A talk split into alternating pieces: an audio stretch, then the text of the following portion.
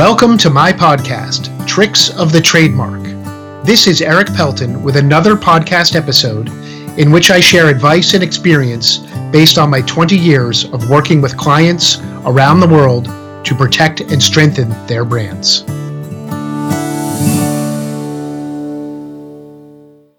I am so blessed to live in a household where everybody besides me is a great and talented chef and artist in the kitchen. My wife, you've heard me talk about before, actually owns and runs the kitchen at two local restaurants.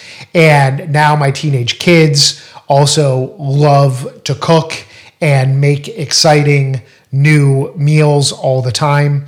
I am not nearly as capable in the kitchen, so I'm happy to stay out of the way and enjoy the fruits of their labor.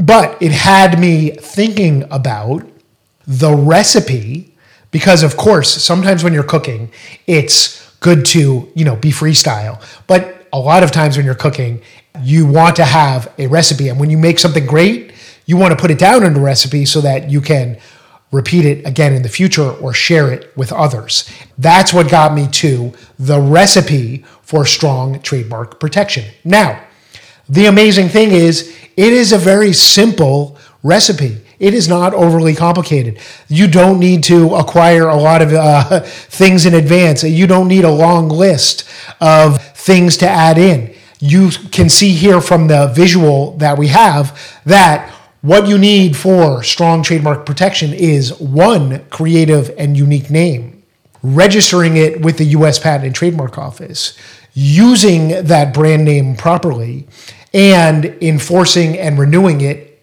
as needed. Now, let me pause and take a little bit more time to explain each of these.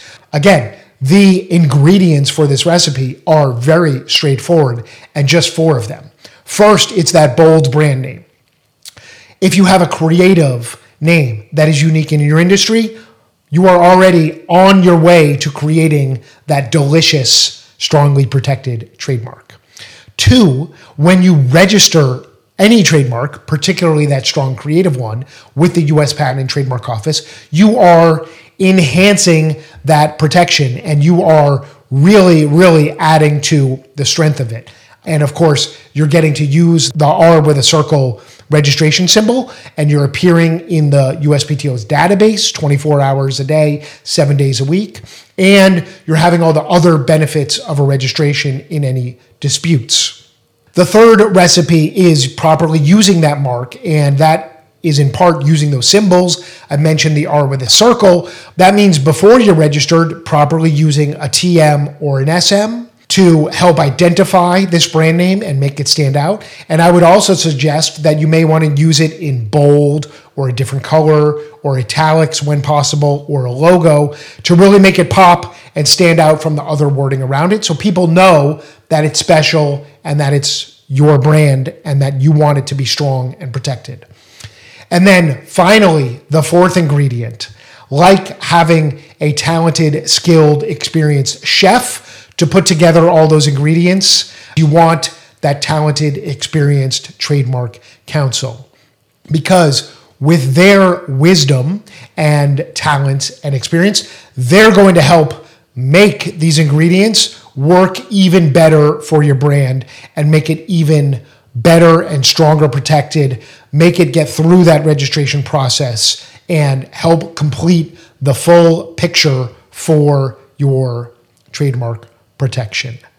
I hope you enjoyed learning about that recipe. If you want to see more of my visuals, you can find them at ericpelton.com and look under the valuable resources tool, and you'll see this recipe along with lots of other great visuals that my team has come up with.